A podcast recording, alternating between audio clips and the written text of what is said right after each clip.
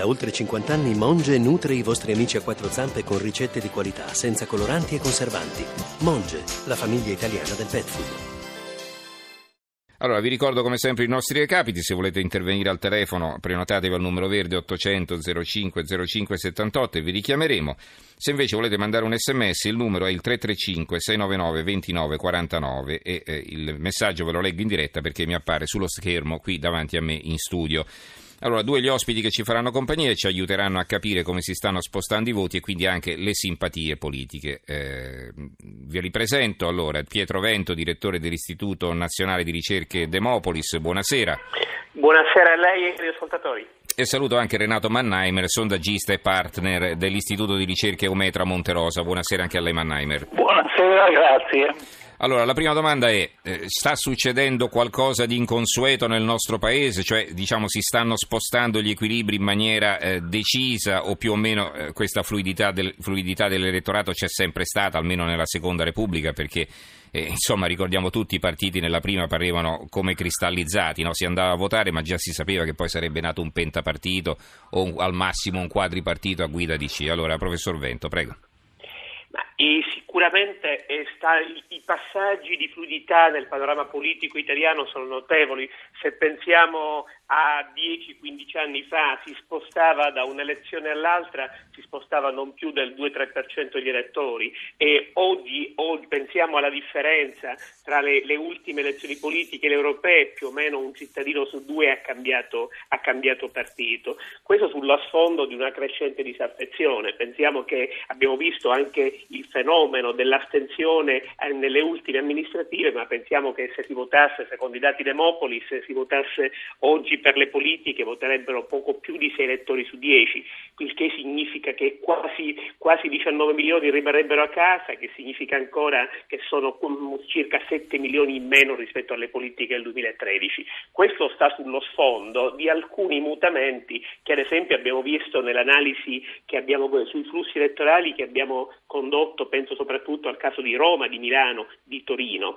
Nel, caso, nel caso romano e nel caso torinese eh, si denota, come dai numeri emerge, che in caso di ballottaggio il Movimento 5 Stelle diventa la forza politica più attrattiva. Pensiamo che Virginia Raggi aveva ottenuto 700, ha conquistato l'altro ieri 770.000 voti, vuol dire 300.000 in più rispetto al primo turno. Uh-huh. E, mhm. e su questo un dato significativo è che quasi due terzi di chi aveva votato per la Meloni di fatto si è spostato sulla candidata 5 Stelle. E una cosa analoga è successo nel, nel, nel, rilevantissimo spostamento del consenso a Torino, anche certo. in quel caso proiettato verso il nuovo sindaco del Movimento 5 Stelle. Allora, di questo poi parleremo fra pochissimo, eh, intanto sentiamo il professor Mannheimer, poi rifaccio anche un'altra domanda di carattere generale, poi entriamo proprio nel dettaglio. Allora, professore, lei che ne pensa insomma, sulla fluidità Ma... dei nostri elettori? Quando c'erano i risultati in cui si sapeva già da prima il pentapartito, c'erano le ideologie, c'era l'identificazione di partito, siamo al secolo scorso e tutto questo non c'è più, quindi l'elettore è inevitabilmente più fluido proprio perché non è identificato con niente. Da questo punto di vista i 5 Stelle sono stati definiti una vera e propria macchina per ballottaggi perché riescono a raccogliere dappertutto avendo diverse identità, da una parte c'è la protesta di cui abbiamo già parlato e di cui tutti sanno, però raccolgono anche un po' di disagio sociale, un po' come la sinistra un tempo, e poi sono una forza di opposizione e con questo hanno preso, per esempio a Roma, tantissimi voti del centro-destra. La cosa divertente è che i 5 Stelle prendono voti da tutti ma non li ridanno, cioè l'elettore del 5 Stelle quando non è in campo il suo partito difficilmente cede ad altri, a Milano per esempio ci si aspettava che i 5 Stelle... Un scambio di favori. Parisi, mm, mm. E, e, invece no, e invece no, solo una minima parte l'ha fatto, per la verità neanche la Lega l'ha fatto a Milano, quindi i 5 Stelle rappresentano la grande novità, grande novità, poi da un po' che ci sono.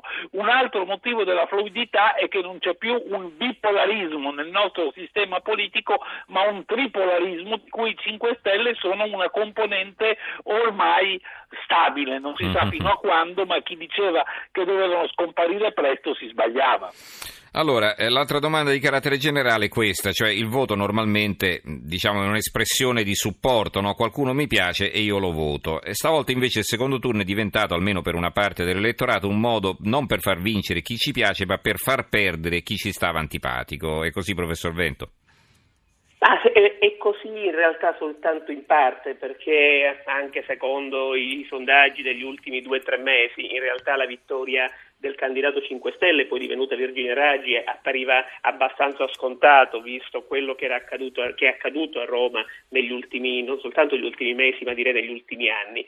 E, ehm, un elemento che invece incide più che l'antipatia direi è una generalizzata insofferenza di molti segmenti dell'opinione pubblica italiana e direi non solo italiana, il, il, fatto che il welfare europeo non sia più quello di un tempo, pensiamo ai dati recenti anche in Italia sulla sanità e questa insofferenza che riguarda la Gran Bretagna, ne parlavate prima del, del prossimo referendum, che riguarda la candidatura e oggi competitiva più di quanto immaginassimo di Trump negli Stati Uniti, la crisi di Hollanda in Francia, tutto questo dimostra che in tutta Europa e in Italia comunque il dato è molto sentito, c'è un'insofferenza, una stanchezza, direi soprattutto da parte delle nuove generazioni, un dato che davvero ehm, che abbiamo rilevato nelle ultime 48 ore e che ci ha colpito tornando all'elemento 5 Stelle è proprio questo voto di chi ha meno di 45 anni, sia a Torino sia a Roma. A me ha colpito che rispetto al dato medio, ad esempio della Raggi, l'80% di chi ha meno di 45 anni ha votato Raggi e la stessa cosa a Torino, il 71% di chi ha meno di 45, di 45 anni ha votato Appendino a Torino. E questi sono dati che colpiscono perché eh, sicuramente diciamo, c'è una, ehm, di fatto le nuove generazioni, il professor Mannheimer credo lo potrà confermare, tendono, hanno, negli ultimi anni diciamo, hanno, si sono astenuti in buona parte più degli altri, ma oggi mh, se si chiede loro per chi votano, propendono, almeno in, in, maggioranza relativa, propendono per il Movimento 5 Stelle. C'è una sorta di voglia indefinita, indefinita di cambiare e un altro elemento che mi colpisce è che il più giovane premier, il più giovane Presidente del Consiglio della storia della Repubblica Italiana come Matteo Renzi, oggi trovi un suo elemento di debolezza proprio nelle nuove generazioni, direi nei suoi coetanei quasi.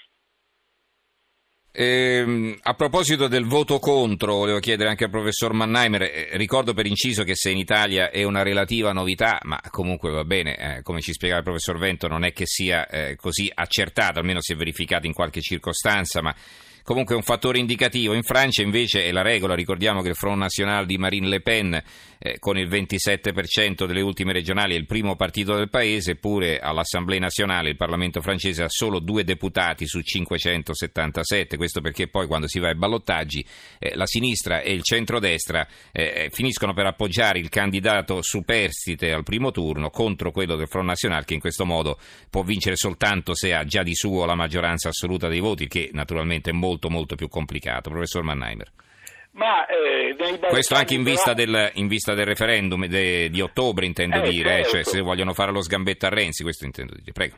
Questo, allora, nei ballottaggi questo è, in, è, inevitabile. Nei ballottaggi non si vota il partito preferito, si vota quello che si ritiene il meno peggio politicamente in quel momento e spesso il meno peggio è colpire chi ti è più nemico. Questo è un meccanismo, come lei ha detto giustamente, generale in tutti i paesi in cui si vota sul ballottaggio. Noi ci dobbiamo un po' abituare ancora ai ballottaggi con la nuova legge elettorale, l'Italicum, ci abitueremo come ce ne saranno di divertenti e, si vedrà. Riguardo al referendum, eh, eh beh, eh beh eh, la cosa è possibile, se tutti insieme si mettono d'accordo di fare lo sgambetto a Renzi, beh, adesso la somma dei voti dei partiti contro Renzi è, è superiore e quindi il referendum non è quella strada spianata che forse lo stesso Renzi si immaginava. Per questo ha cominciato la campagna elettorale sul referendum proprio adesso, anche durante le amministrative, non so quanto bene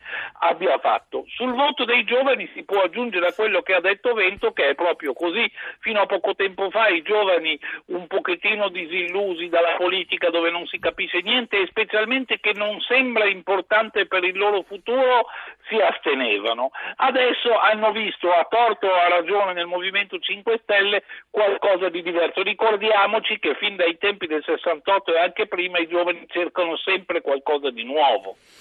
Allora, le prime telefonate eh, abbiamo solo quattro minuti, quindi ne mandiamo due, ma dovete contenervi. Allora, Piero da Brindisi, buonasera. Buonasera a lei. Io volevo riallacciarmi a quello che, de- a quello che ha detto prima il professor Mannheimer riguardo al fatto che i, il movimento pentastellato eh, prende voti un po' da, da tutti, soprattutto eh, nei, nei ballottaggi, e non, diciamo, non li rende nessuno mi sono accorto che eh, a Milano, per esempio, dove il, al di là del, del passaggio di voti, ma anche il, il calo dei, dei, dei votanti tra, dal ballottaggio al primo, rispetto al primo turno è stato contenuto, perché magari il, il, al ballottaggio non c'era appunto il, il Movimento 5 Stelle. Mm. Perché comunque l'apporto e la percentuale ottenuta dal candidato Grillino al primo turno era comunque bassa, no? Beh, hanno preso circa il, l'8%, mi pare, qualcosa del genere, quindi eh, sicuramente avrebbe inciso se anche soltanto un elettore su quattro dei grillini fosse andato a votare e avesse votato appunto Parisi per fare il dispetto a Sale e a Renzi, eh, così per interposta persona, sicuramente si sarebbe invertito il risultato. Eh, grazie Piero per la sua telefonata. Eh, Roberto da Milano, buonasera. Buonasera, grazie a te e compagno della trasmissione Stefano Mesorati. Grazie. Eh, niente, anch'io sono su quella onda. Io ad esempio ho fatto lo scrutatore a Milano, al mio seggio, e devo dire una cosa, che è stato un calo di, di affluenza di, di, di, votanti perché appunto non c'era il Movimento 5 Stelle e Parisi e, e Salasso sono giocati a, a pari metro, quindi l'ha spuntato per poco, insomma. Ecco. Mm-hmm. E quindi, non, eh, insomma, eh, il, il, il, cioè, quello che mh, dà un po' di, diciamo, un po' di, non fastidio, che è c'è stato proprio un calo di, di affluenza di voti, la, il, il, quarto, il quarto polo, diciamo. Ecco. Ma perché? Mm, perché secondo lei? Ah, perché ce ne sono stati pochi, io guardo nel mio seggio... No, no, no, stati... che ce ne sono stati pochi, d'accordo, dico perché secondo lei la gente non va a votare? Eh, perché se vi fosse anche questa politica... Insomma, c'erano due candidati validi, due persone... Sì, insomma, sì, sì, in effetti, è vero. È vero non improvvisate, ecco, quanto quantomeno, ecco. Mm. No, no, no, non mm. improvvisate, appunto, però appunto anche mi ha stupito perché ero lì al seggio come vicepresidente scrutatore, ma ho visto poca affluenza di voti. Io mi speravo che ci fosse t- tanta più gente, invece non, non è stata così. Beh. Grazie Roberto anche per la sua telefonata. Allora, eh, ora diamo la linea al giornale radio ad Alberico Giostra, poi riprenderemo con qualche altra telefonata, con i messaggi e con i nostri due ospiti e anche con la lettura eh, appunto degli sms, ne sono arrivati molti. Li sto adesso selezionando, eh, magari scriveteli anche brevi anche i messaggi perché eh, altrimenti passano due o tre minuti, passo due o tre minuti a leggere ciascuno. Allora ci risentiamo fra poco.